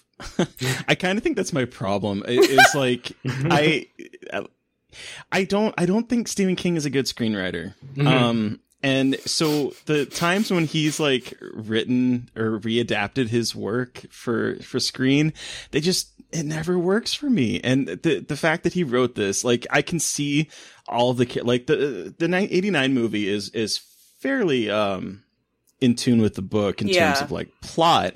I just I feel that it's it's missing so much of what made the the book so powerful. Like Yeah. there's there's this there's this fear in in Louis in the book of well, and and they, they he kind of uses it as a very small plot point in the movie, but it's it's this idea of like being castrated, where like it, it's a huge thing that he doesn't want to castrate Church in the book. Like it's this big huge It thing is, that he'll yeah. never he'll never be the same he that he is now. That he'll be completely different. And even when in the book when he's like climbing over to go dig up Gage, he's like looking at the spikes in the in the uh, the cemetery gate and is like, man, one false move and I'm going to lose a testicle. Like he's he's so concerned about this idea of like of masculinity and this idea of of keeping this nuclear family together that it's it's kind of it, it makes me laugh in terms of, of the book because he he does everything in his power to try to keep this nuclear family together even though what he's doing is so not going to help him out. I mean, from the, you know, you start the Yeah. movie with him, perfect family, husband, wife, two kids, daughter, son, cat, living in this beautiful house. He's a doctor. She's a stay at home mom. Like you have like, especially in the eighties, this like idea of what the nuclear family would be. And he wants so desperately to keep that together that he's willing to do anything to not face the fact that he can never have that again. Yeah, and I think that's something that bothers me with Stephen King sometimes because, well, one, I understand what you mean about the screenwriting. I think I, what I love about King's writing first is that he does he gets really into his characters' heads, and I think Mhm. that's difficult on screen, um, especially if you're writing. I mean, I don't know anything about writing screenplays, but if you're writing the novel, I feel like it has to be so hard to like remove that interiority from your scripts and like f- figure out how to achieve that kind of like introspection. But what I think bothers me about a lot of his work, and I think I, Terry, I was telling you about this today, I was just like, a lot of his movies, or a lot of his books are just about like fragile masculinity and fragile male egos, which is very much, I think, him being, you know, in the 70s and 80s, like he was obviously working through some shit himself as a writer. And it's just, it's interesting, but also kind of exhausting just for me as like a woman in horror reading his books and watching his movies. It's a little bit, um, repetitive, I think. And I get a little bit bored. Like, I, like I know that's terrible because I think it is really important to write about fragile masculinity and like these problems that men have because you know there's a lot of issues with not giving men interiority and giving male characters like space like for nuance and growth. But I sometimes feel like those characters in the movie like in the movie adaptations they're so flat they become so flat if that makes sense. Totally. Uh, Yeah, I mean, it sounds like this kind of that aspect of it, of the masculinity of of uh, Louis is, you know, it, it, it, I didn't even think about it when watching it this time. I, I primarily like, I mean, when, if I read Stephen King now, and I, I don't, I don't read it that often. I think though I read Thinner. It just for me, I, I when I'm writing a screenplay, I, I was adapting a novel actually uh, a couple months ago. I try to read novels that are fast paced and um, page turners. And Stephen King is one of the best page turners. Like you can, Yeah. I think I Yeah. reread the the Tommyknockers a couple years ago, and it's like an 800 page book that I read in like five days. You know, just and that that's a real skill as a writer. You know, it's a couple Yeah. A couple noir writers kind of do that too, like Lawrence Block. You just you pick them up and you just turn the pages. But I'm not. I don't even think about the depth of his books in a weird way uh, anymore. Like I read Thinner, I wasn't even. I, I, I wasn't picking up on the nuances. I was reading it more for the action and more for the. Okay. You know, I wanted to seep into my writing so that every screenplay I write, want I want the pages to fly. And so Okay. that, that's more my attraction to Stephen King than some of these. But I think he's Yeah. very much the Pet Sematary and The Shining, especially, is you know keeping up with the Joneses and and being a you know I think there's a lot about being a failure. It's like and what Terry, what you were saying about you know they have this perfect family and he's doing anything to keep it together, but it's like. He has he has all these perfect elements around him, but still he bought the house that's close to the road that's going to put his Yeah. kids in jeopardy. So he's still you know he's a he's a fuck up even though he's got everything laid out in front of him, and he's still and I think King was probably, you know, King was kind of an outcast and was wrestling with some of these things, uh, you know, especially with The Shining too, where it's another situation where it's just like putting his family in jeopardy. Yeah. Uh, I really, I, I like the metaphors in him and, and, um, actually it's like, you know, it's kind of a pet cemetery, even though I don't want to watch it again anytime soon. it would make a, it'd make a good double feature with The Brood, with Oh my Cronenberg's The! Brood Yes, that's such a good Oh, yeah. double feature. And because he's a Cronenberg, especially in that one, he gets you know he gets much more abstract, but that's very much about divorce. It's about the, the Yeah. what effect divorce is going to have on his children, and um, you know I, I think there's a similarity between the nuclear, you know, keeping up with the Joneses, and, and I, I don't, especially in our in America right now, and even before the pandemic, which is you know going to be a defining moment of our time. I think the the aspect of keeping up with the Joneses. I can't speak for you guys, but that doesn't really apply to, to my wife and I. We're like, who are the who are the Joneses? Like, we don't know who they are. We You know, don't wanna It's know any of these I also feel like my partner and I actively try to reject that, like at all times. like we and- have two cats and we refuse to get have children. Like, like we are actively working against that stereotype. I mean, but isn't that it's a uh, the American dream in a sense? Yeah. Is, is the Joneses, and, Yeah. and I think that you know maybe what I think we're seeing right now is you know we have to we have to reevaluate what the American dream is. And Yeah. you know, S- Stephen, but Stephen King, I think, is was dealing with that very very explicitly in, in a lot of those early in, in Yes. that kind of Mm-hmm. For first wave of his books. For sure. the thing is is like uh, this that's something i picked up this time watching this movie that made me maybe appreciate it a little bit more is the way that like it uses this this idea of of the kind of american dream marriage as like a foundation because the only other characters that we we see is missy Always thought it would be lucky to marry a doctor. Wish I had a doctor around with my stomach pain so bad. Guess I'll never be lucky. Hell, I ain't married to anyone. who is childless. She, she even makes a, a mention the fact that she's, you know, so unlucky she's never been married and she's fighting cancer and she ends up hanging herself. So like this is the alternative. The saddest thing ever, and like just so random in the movie. It is, Yeah. but but it's also like, it, and I don't believe that Missy was in the book because I think she kind of took over the the role of of the of Jud's wife that was exercised from from the Yeah. movie. But like, I mean, that's that's what in that's what is the alternative to having this wife and the kids and the cat and the the house is we have poor Missy who ends up hanging herself Yeah. alone because she can't deal with the fact that you know she's she's dying of cancer and so she takes it into her own hands it's it's it's such a it was such like a a a, a represented a representation of what the 80s was in terms of like you know having that little house with in the in the suburbs away from the city in this small little town and how quaint it is and how ultimately Yeah. it's kind of it devolves and destroys itself Well, yeah, and they're like, "Oh yeah, we left Chicago, the big city of Chicago, Mhm. and like moved to this tiny town Quaint. in Maine. Yeah, quaint town in Maine." And it's always just like the rumination. The the thing I think that stuck out to me when reading the book, listening to the book, was like this rumination about making sure the move was the right thing to do. Because that's Mhm. something I've dealt with with my family is like moving when you're like your kids are kind of aware of it and moving like doing a big move and like it, it like I think watching this as an adult affected me more. I think when I would watch it as a kid, I don't think it would have been like it would have, would have been terrifying. But watching it as an adult, it gets like upsets me. It makes me very sad. Um, I think because one, I can't. I it's stereotypical. I can't handle death of children in movies. Like I don't know why, but like every time with the Gage, it just breaks my heart.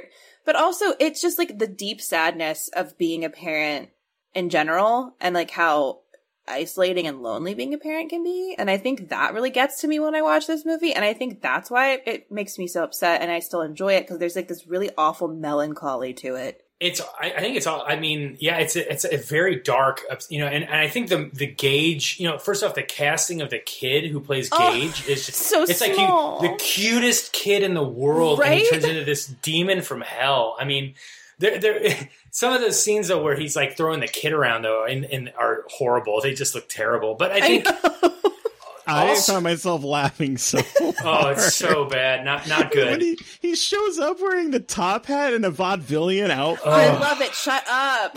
I was dying. I'm like, okay, this is camp. We I- have now entered camp. The- and I well, there's a, I think the the funeral scene is in, it's like bonkers. Like Oh, uh, the funeral scene is bananas. I hope you rot in hell!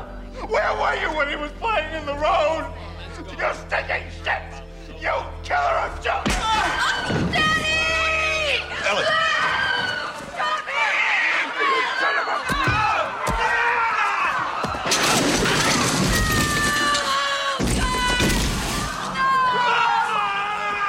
Like Yeah. where where what are what planet are we on and uh you know it, it's just like it doesn't doesn't quite work but uh i think that was something also going back to my experience with my parents in the theater i think also the fact that it was herman munster Oh. is is Jud, and I think my father because it was my father who made us leave, and I think that. And I love Fred Gwynne in the movie, but that murder is so nasty. Yeah. It's just It really is. so base. And I was like talking about it with actually a, a friend of mine, and we and I was like, and he has two kids that are a little bit older, and they're and they're very cute. And I was like, I wouldn't watch that movie, man. I mean, it's like you don't you don't want to think about your kids like biting out your throat. It's just like oh, horrible. Like Speaking of that scene, what what what it jumped out at me this time watching it was how much it felt like a callback to Night of the Living Dead mm, with the girl in the in the basement. right, right, yeah. because right. like super sweet and she was super sweet and coming forward and then she's like biting her mom and eating her mom and it it the the way it was shot watching it this time I was like oh this is definitely like a kind of a Night of Living Dead callback or an homage I think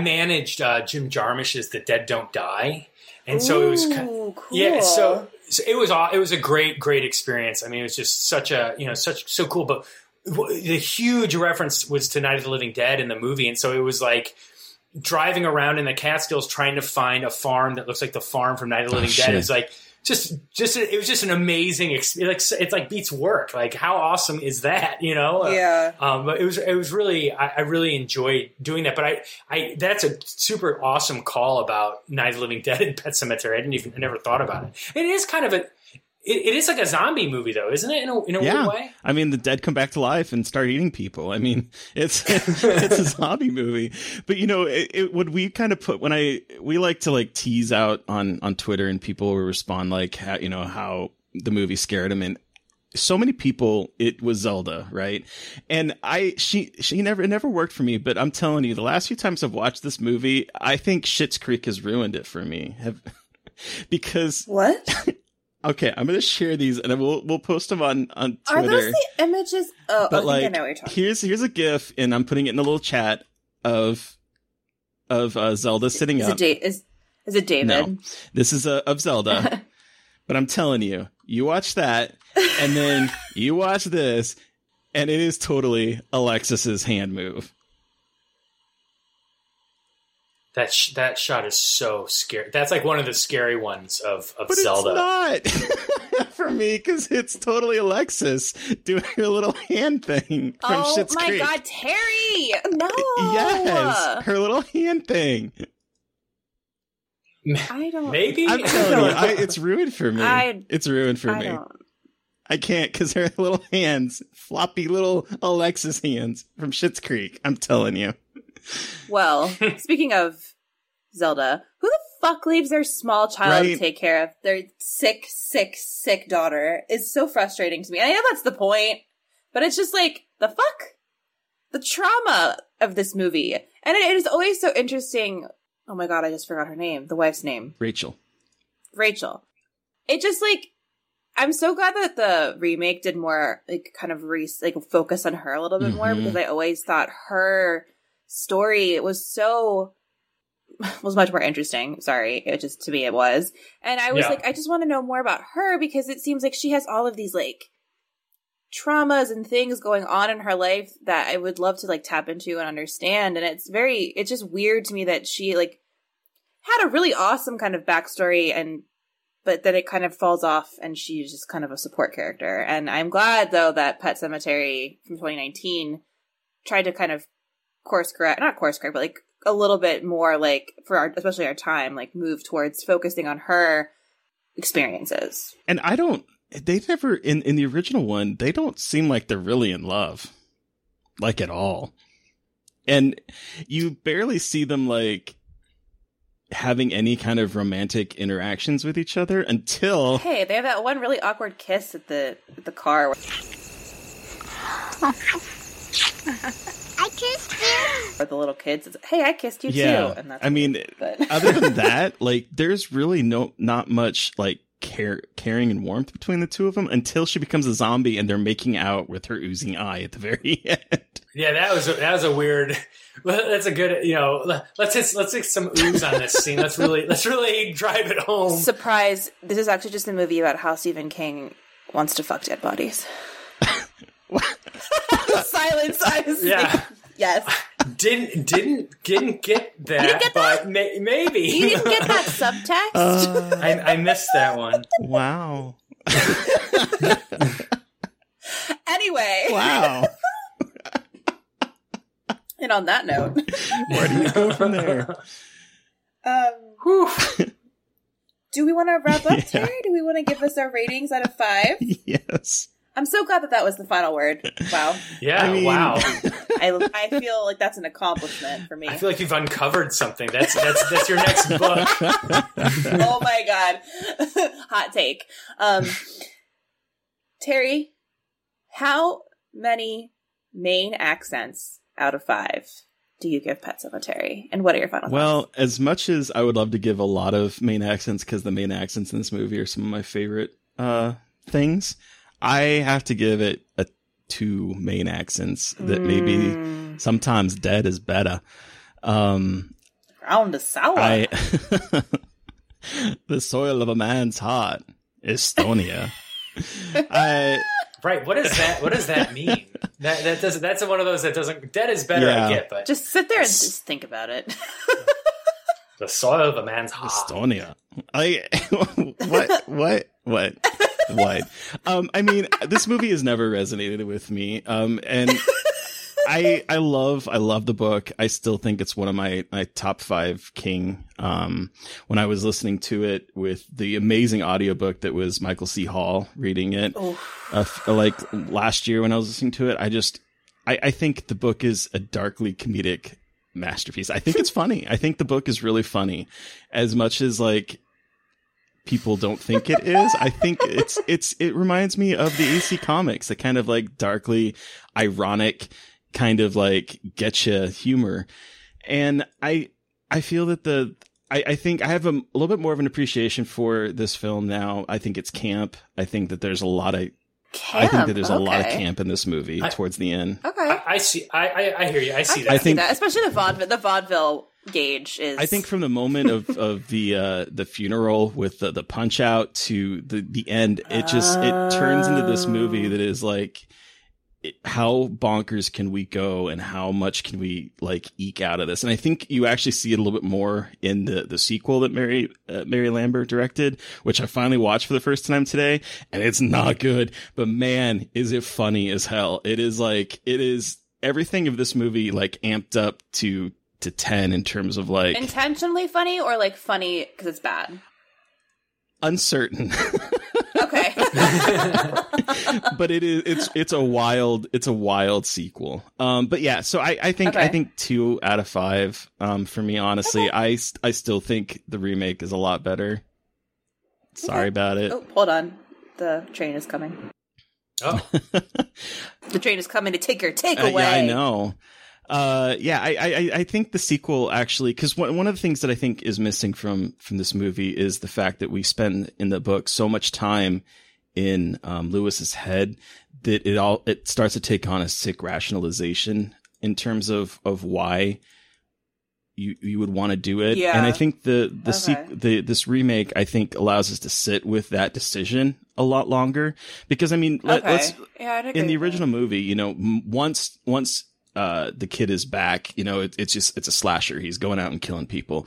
Whereas like in in the remake, we actually see what happens. What what is going to happen if this ended up coming to life and he has to deal with this with what he did and it's a good portion of the movie where it's just the two of them and then he tries to create this he again tries to create this whole family unit that will fall apart the moment reality comes in in form of his wife and his his son coming back so i don't know i think the this i think the remake is a lot better but this movie uh, two Maine accents Okay. I, uh, Okay.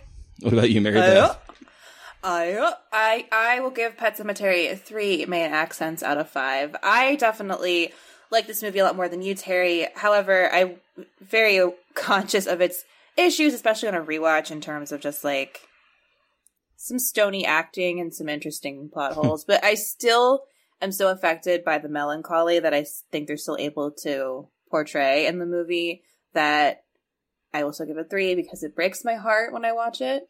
Um, it makes me laugh when he reacts to Church jumping on him like multiple times. Some of my favorite moments are when he gets scared by Church In the bathtub. But- I love that scene. in the bathtub when he drops the rat on him.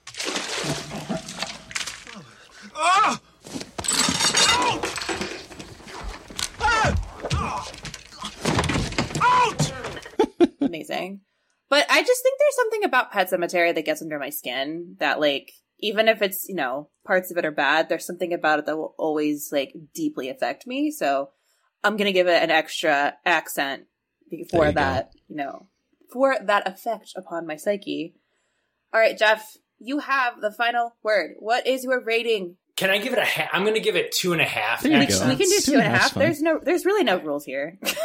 I, I, I it did definitely did not hold up for me. Uh, I thought there was a couple moments that I, that did work. I like the design of the of the pet cemetery of the Mhm. and, and of the Micmac burial ground or, or the. Uh, I thought that was super cool.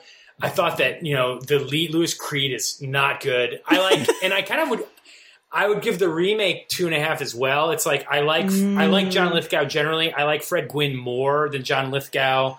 I but I like the the uh, the couple, you know, Amy Seimetz and um, who is it? Uh, um, what's who's playing Jason. Jason. I can't. I can see his like Sorry. very protr- like pr- like his j- Jason Jason Clarke. Clarke, yeah. He's got like a very like defined jaw. I and I liked the kid. I, I you know, child actor actors are really. I like the the girl in the remake that that when she gets evil, I thought that was really really really creepy and really really good. And also, you notice they didn't mention the the Timmy Baterman like her uh, oh story. yeah. And it, it was interesting to see what was you know in both of them and what was kind of glossed over because I think that if they included that in the remake, it would take away from Ellie's transformation. Yeah. But I, both I, I had I just I didn't buy ever why Jud would would show the Pet Cemetery to Louis in both versions. I just did not. I was both times like, man, this is stupid. but uh, you know, I- you know, I thought that the original does have some effective moments, and it's just it's so part of of me that uh, it, it's hard to completely just you know diss it. But yeah, it, it was a bit of a letdown. I'm, I'm not gonna I'm not gonna watch it anytime again soon. Valid. Um, All right. Well, thank you so much, Jeff, for for joining us to talk about Pet Oh, Sematary. Um, this is great. Thank you. Uh, it was. I had a great time. I love. I love talking did I. about these movies that that scared us as kids because I, I just think it's so fun to revisit them as grown-ups. But, um, what? Where can our listeners find you, and what do you have coming out?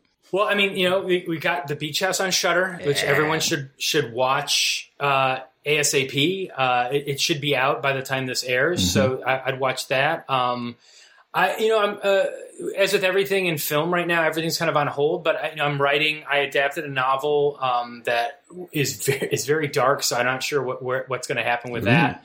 Um, but um, I'm I'm writing and, and I'm hoping to get the next project off the ground uh, as soon as we emerge from uh, pandemic world. And uh, I'm I have an Instagram. I'm not huge on the social media, but um, Left Jab 2019. Uh, so if, they want to, if anyone wants to find me on Instagram, it's Left Jab 2019, and then um, that's that's about it. Just go see the beach house, and uh, you know, thanks again. Thank you guys for having me. It was it was really nice. Of course. It was awesome to talk to you. Um, so listeners, you've heard from us, but we want to hear from you. What was your experience with Pet Sematary, either 1989 or 2019? Send us an email at scarredforlifepodcast at gmail.com or reach out to us directly on Twitter. I am at MB McAndrews. And I'm at Gayly Dreadful. And of course, keep the conversation going by chatting with the podcast on Twitter at Scarred Podcast. And please don't forget to review, rate, and subscribe. Thank you to Steve Barnold for our artwork. Thank you to Sean Keller for our music.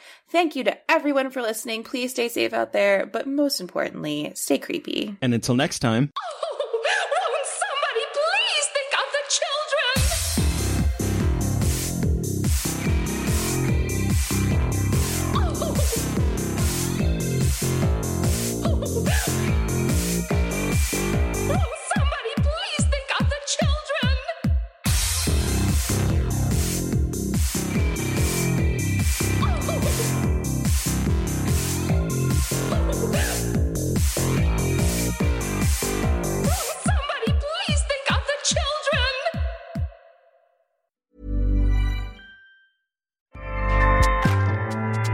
ACAST powers the world's best podcasts. Here's a show that we recommend.